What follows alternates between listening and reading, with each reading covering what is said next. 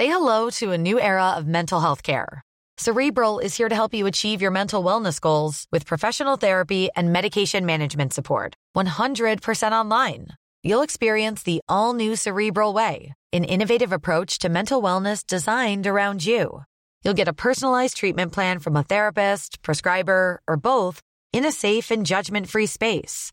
Your cerebral therapist or prescriber will outline a customized plan with clear milestones along the way so you can get to feeling your best. With Cerebral, you're not alone in your mental health journey. We're here to empower you to live a fulfilling life. So take that first step towards a brighter future and sign up today at cerebral.com slash podcast and use code ACasts to get 15% off your first month. Offer only valid on monthly plans. Other exclusions may apply. Offer ends July 31st, 2024. See site for details.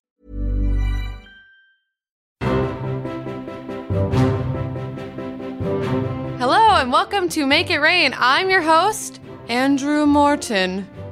And I'm the. I don't even know what I can't think of one. I can't even think of a relevant one. I don't know, that was a last minute one for me.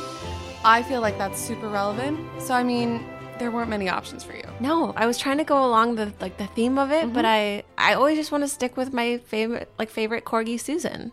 Maybe that's maybe that's your running name. Maybe you should change your name to Susan, the corgi. Susan the corgi. We have a very special episode today. Yes. It is the much anticipated return of the Royal Book Club. Yay, Royal Reads. We learned to read and we read.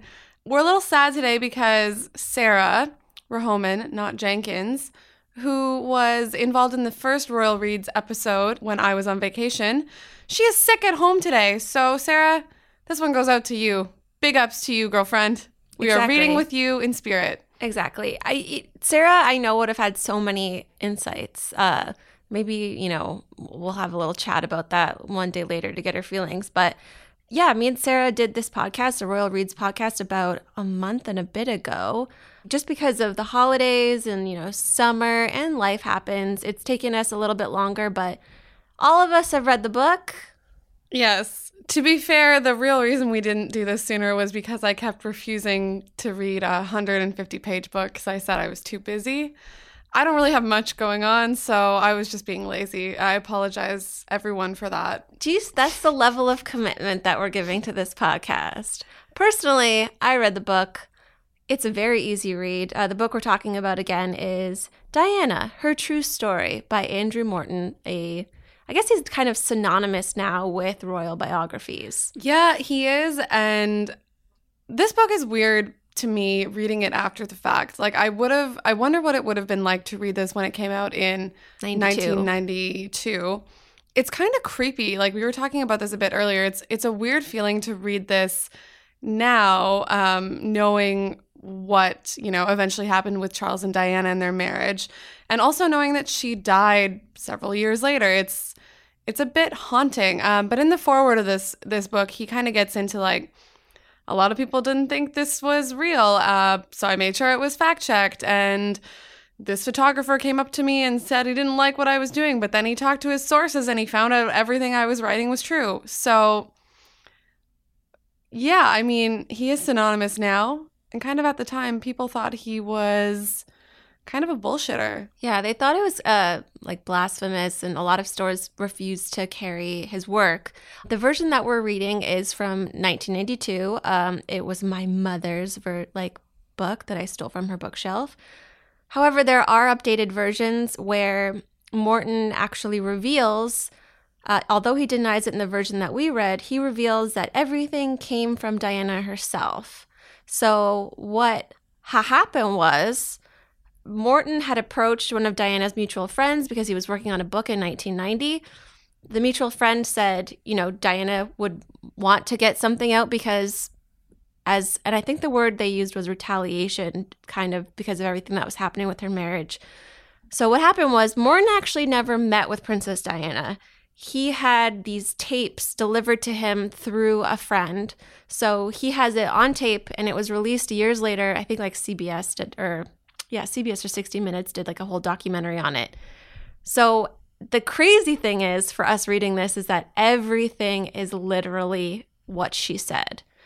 whether it's truth or her perception of the truth. I mean, that's it's just her her feelings, but it's nuts to know that. And I can see how if you read this book in 1992 when it came out, you could be like, yeah, this is totally made up because the way they attribute or the way Andrew Morton attributes quotes to her, it's like Princess Diana said this, and it's very much like, well, who is your source source that you could be getting these like actual quotes from? It seems like it's all kind of like, uh, she probably said something like to this effect. I I think I would have a hard time like thinking that was authentic if I had just read it not knowing that she was the source. Yeah, me too. Especially if I was someone who, I mean, I think of like my mom and people that I know who were so into the romance of Charles and Diana and like that fairy tale aspect. To find out that it, it was from the jump not at all what it seemed would be kind of, you know, disillusioning to me about the royal family. And we're just going to say it Prince Charles does not get a good edit in this book. Let's get into that a bit more. Should we start from the beginning? Yeah, let's start with her childhood. Okay, so the childhood part of Diana's life, which get, is, you know, kind of revealed in this book, is that to me, what stuck out is like she's had it tough from the get go. Like the public perception of Princess Diana was very much, you know, she's the people's princess. She's so effervescent and warm and like, what a great person. But the truth is that that was her public persona. But she also struggled with so many internal issues and problems. She was bulimic, she was anorexic, she had she, you know, was in counseling for severe depression and she was suicidal at points. And it all kind of began when she was a kid. I mean, she grew up and the other thing with her kind of being like the people's princess, she wasn't a commoner by any means. She was from the Spencer family, which was, you know, a very well to do family with royal uh, connections. Yeah. Um, so it's not like she grew up kind of in the. No, this is somebody who's, I think she says her grandmother was like the lady in waiting to the queen. They were often invited to Sandringham for holidays. But literally in the first couple of pages, Diana says that she was a disappointment to her parents because she wasn't born a boy. It's, I think the line from her is like, "I should have been born a boy." And she, I think it like she said she realized that quite young, which is that's really sad. It and is it, sad. it sets up a life of, and you know, her father like obviously it came to she, he kind of came to see her as like the apple of his eye, and he loved her dearly, but it was still kind of like wasn't a boy. And that was a bit of a disappointment. Yeah, there she has two older siblings, Jane and Sarah. Then sure, her parents had a baby boy who was they, they don't get into it, but they just say he was disfigured and ill and he he died.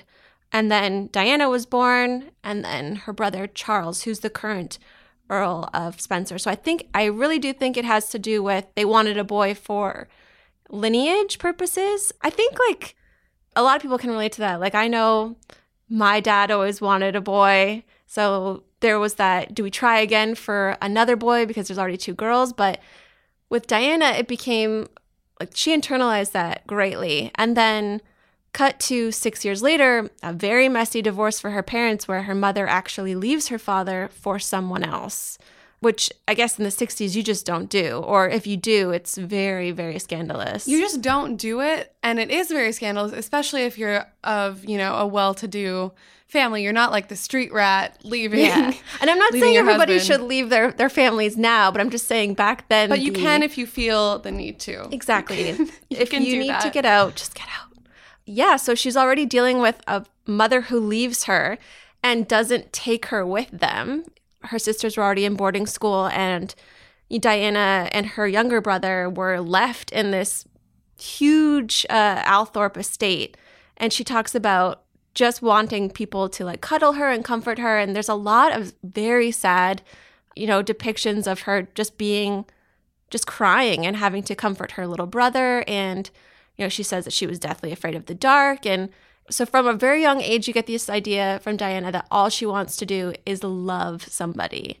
That's what I got from it. Ah, I want to dance with somebody. Exactly. But like, don't you get that idea where she's like, she's talking about how there weren't cuddles and then you know, later on she's talking about how she raised her children. So you can mm-hmm. kind of see like this woman was desperate for some kind of affection. And even like we'll get into the her relationship with Charles a little bit later, obviously, but even in like why she was kind of drawn to Charles, it was she she had said like he's a very sad man. And basically she felt like her duty was to kind of coddle him and take care of him. It wasn't it was more of like a mothering role. And I think that kind of relates back to like well, she didn't have this when she was a kid because not that her parents didn't love her, they both did deeply, I'm sure, and there was you know, in the book it's kind of when they divide the kids between the two homes, they both try to make the best of the situation for their kids. But the truth is, like, she was a very lonely kid despite, you know, having seemingly endless life resources. Yeah. And then another thing I found interesting was when they did work out their custody.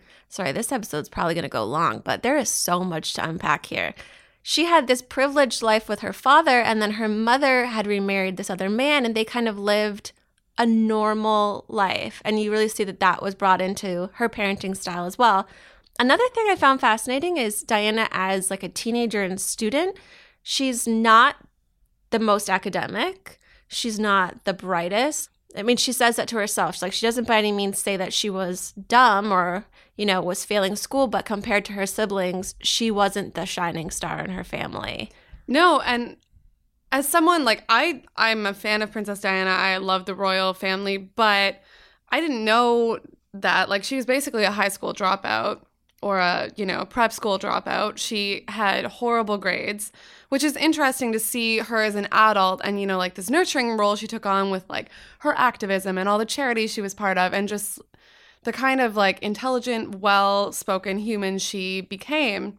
It's interesting to see that kind of coupled with her life of like basically academic failure. Yeah, there's a lot. There are some interesting stories about Diana, you know, getting into trouble because she was put when she went to boarding school, which I think she like initially refused to do.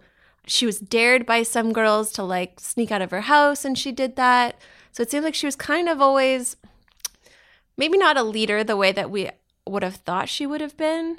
They say that there's a lot of a lot of stories where they would dare her to see how much she could eat. And so this is prior to the food issues, but the Diana that I had pictured that I would have thought is kind of somebody who was great at everything.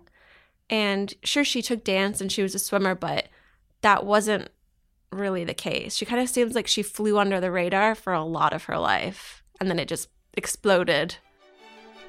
We're going to stop here and take a quick break, but when we come back, we're going to get into the Charles years married life, and we're going to talk about a little lady named Camilla Parker Bowles. Stay tuned.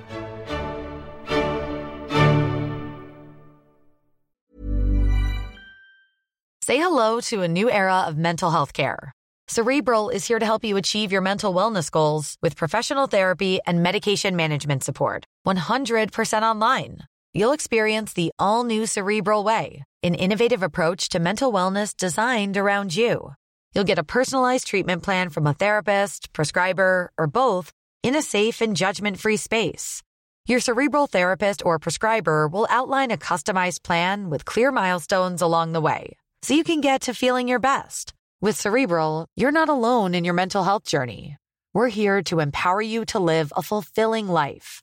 So take that first step towards a brighter future and sign up today at cerebral.com slash podcast and use code ACasts to get 15% off your first month. Offer only valid on monthly plans. Other exclusions may apply. Offer ends July 31st, 2024. See site for details. Ryan Reynolds here from Mint Mobile. With the price of just about everything going up during inflation, we thought we'd bring our prices down. So to help us, we brought in a reverse auctioneer, which is apparently a thing. Mint Mobile unlimited premium wireless. Ready to get 30, 30, bit to get 30, bit to get 20, 20, 20, bit to get 20, 20, bit to get 15, 15, 15, 15 15, just 15 bucks a month. So, Give it a try at mintmobile.com slash switch. $45 up front for 3 months plus taxes and fees. Promo for new customers for limited time. Unlimited more than 40 gigabytes per month slows. Full terms at mintmobile.com.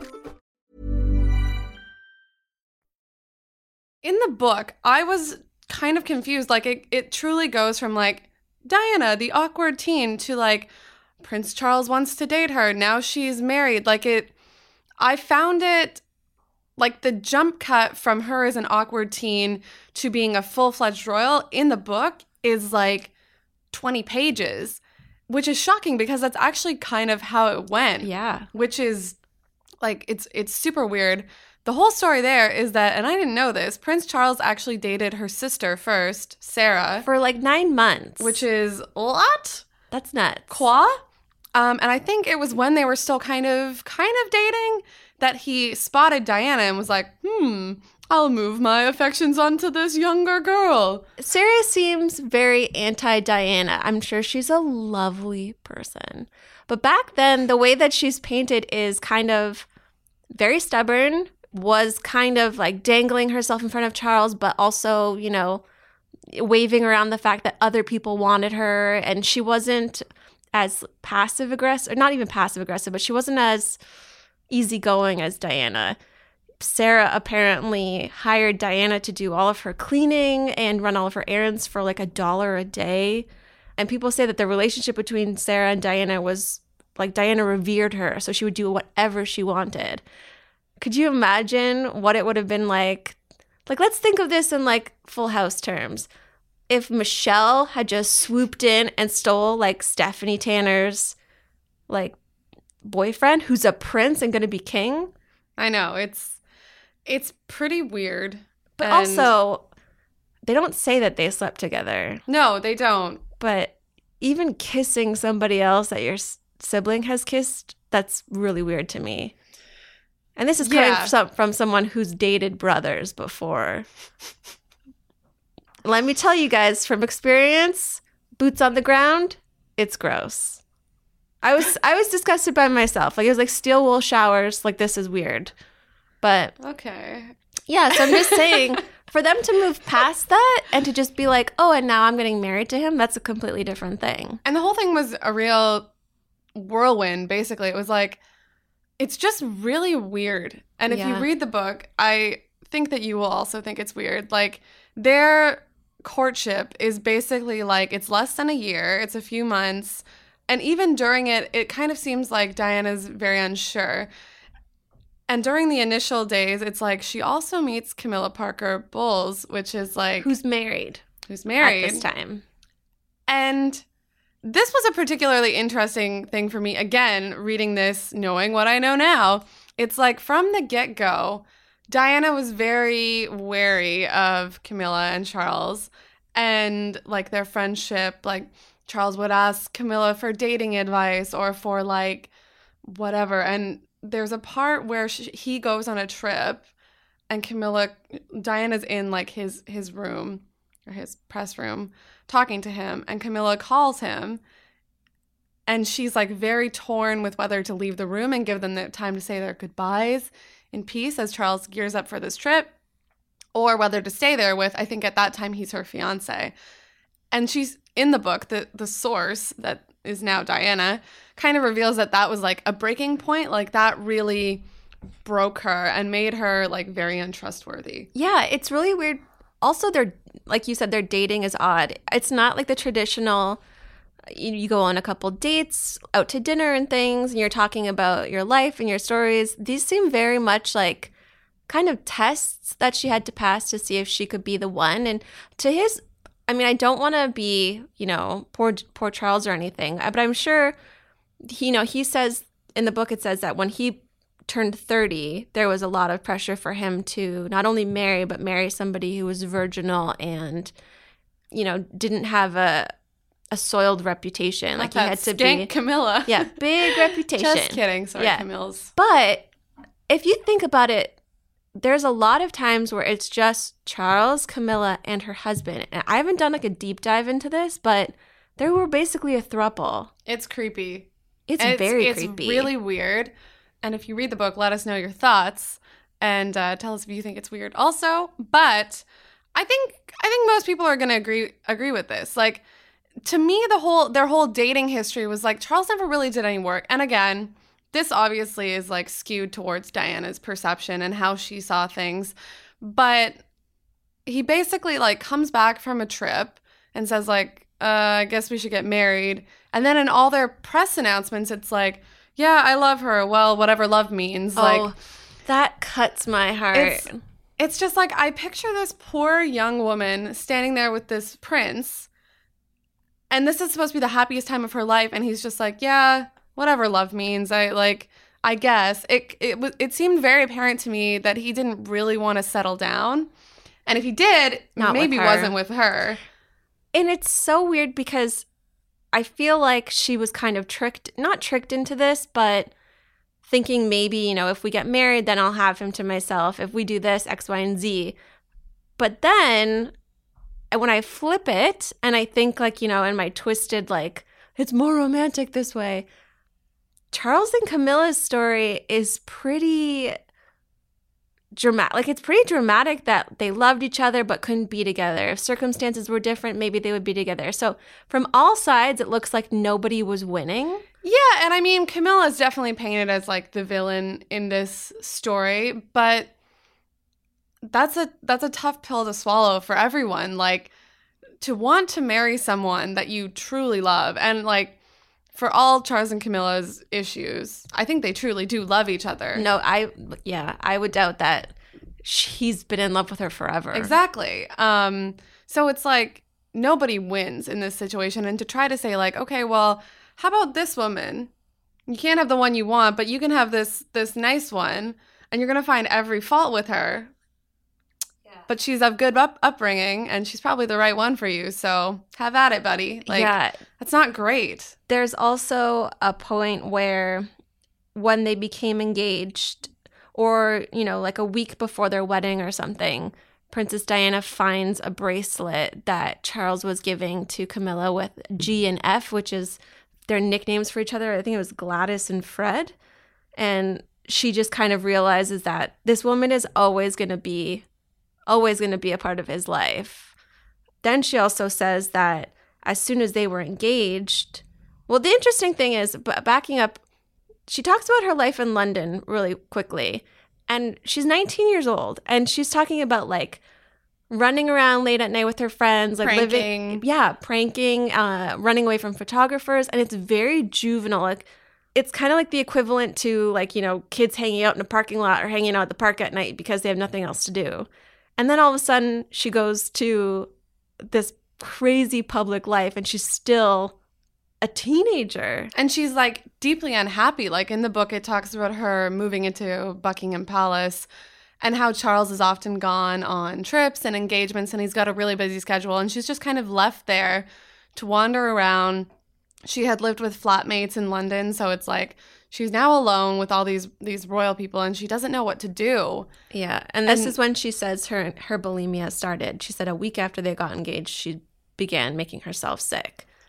the whole engagement is bizarrely sad and i think it was like a couple days maybe a week before their wedding where she's at the the bracelet incident where she's like i want to call this off and her sisters sat her down and were like well the tea towels are already made like uh, they did all this merch with your face on it like it's too late to back out now sorry i think it says in the book like on the wedding day she woke up and it was basically like she had this in- intense sense of dread and just like foreboding that this was basically destined to fail. Like she kind of knew from the get go. She says she says many times in the book, "I knew I was I knew I was never going to be queen," and that's what Right. she kept saying.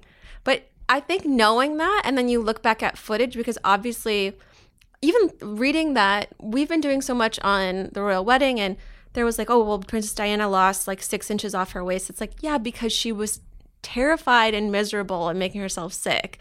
And then people say that she looked so nervous on her wedding day. It, looking at it through this lens, you're like, no, this girl is basically she says she calls herself a sacrificial lamb in the book that she's and you can see it on both of their faces. And she keeps saying like it's like leading up to the wedding, it's like, oh, I have like six days left of being myself, and then I'm, you know, I'm no longer me. yeah. That's really sad. that's so sad. I, you know you don't want to project and think is that what kate and meghan think? Because kate middleton and meghan markle were both much older than than she was. I mean she had days earlier just turned 20 but to me there is one moment in their wedding video where they share like a, a, a joke but it's very brief and then their smiles like it's kind of like that ivanka ivan uh, melania trump where she smiles and then it just drops and it's just so disappointing and then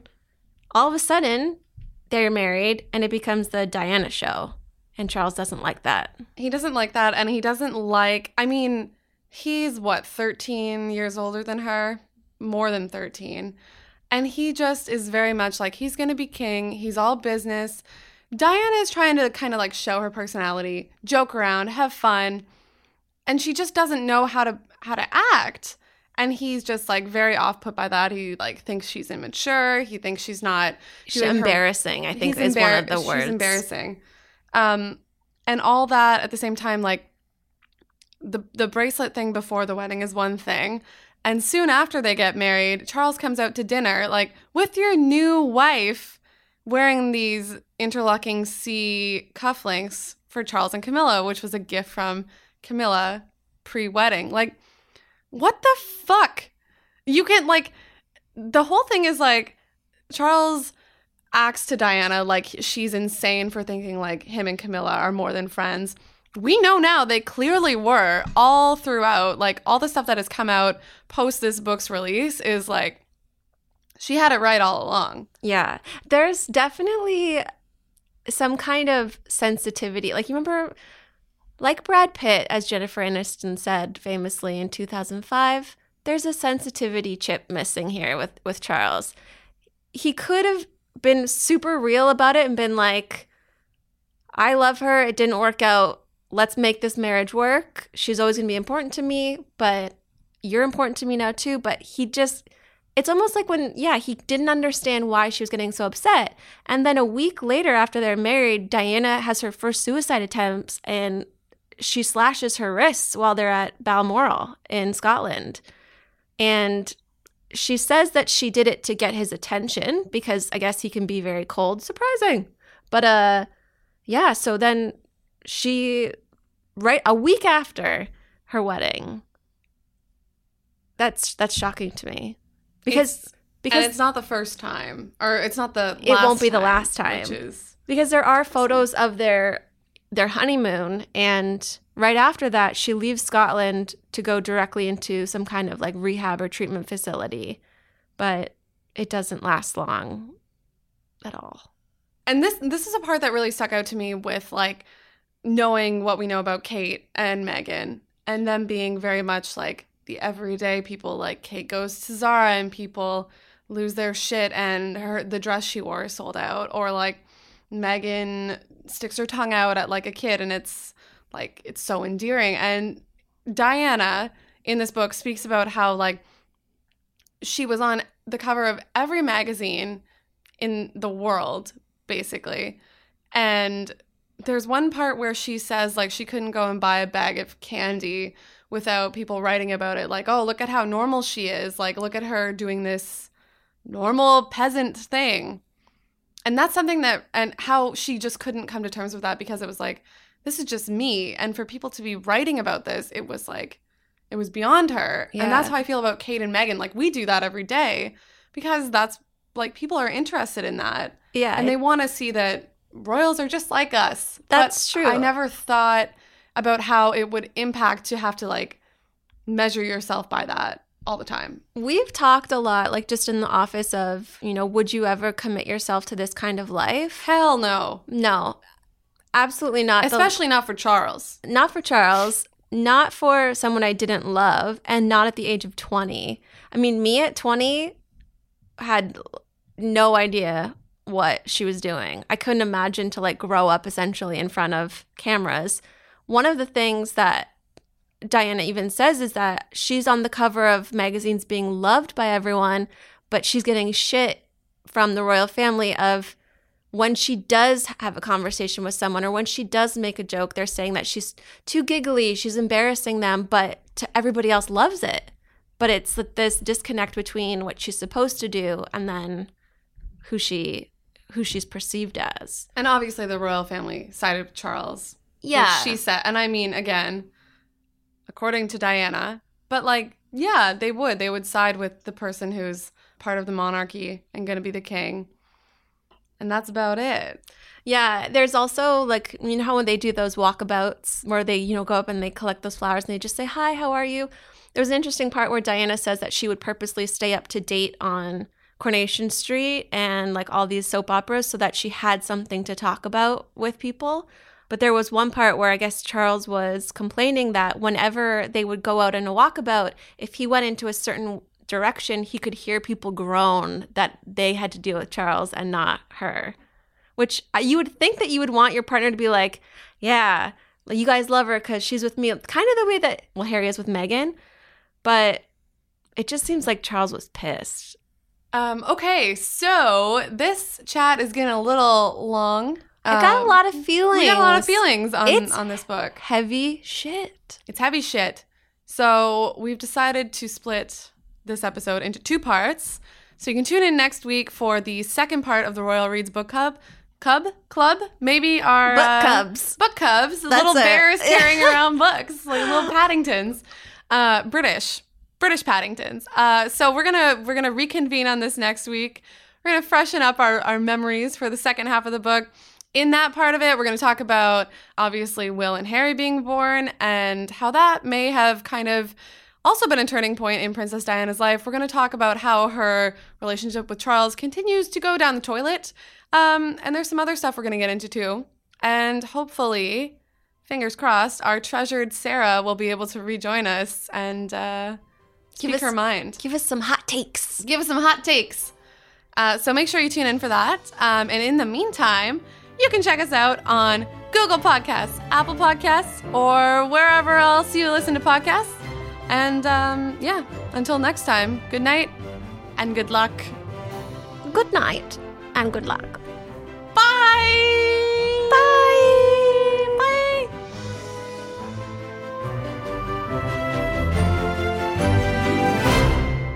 Did you just say yes? I thought you weren't going. I thought you were just theorizing what you're going to say. Sorry.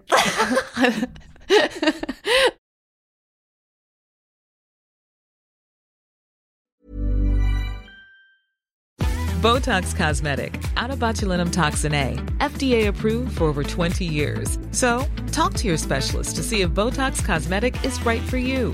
For full prescribing information, including boxed warning, visit BotoxCosmetic.com or call 877-351-0300. Remember to ask for Botox Cosmetic by name. To see for yourself and learn more, visit BotoxCosmetic.com. That's BotoxCosmetic.com.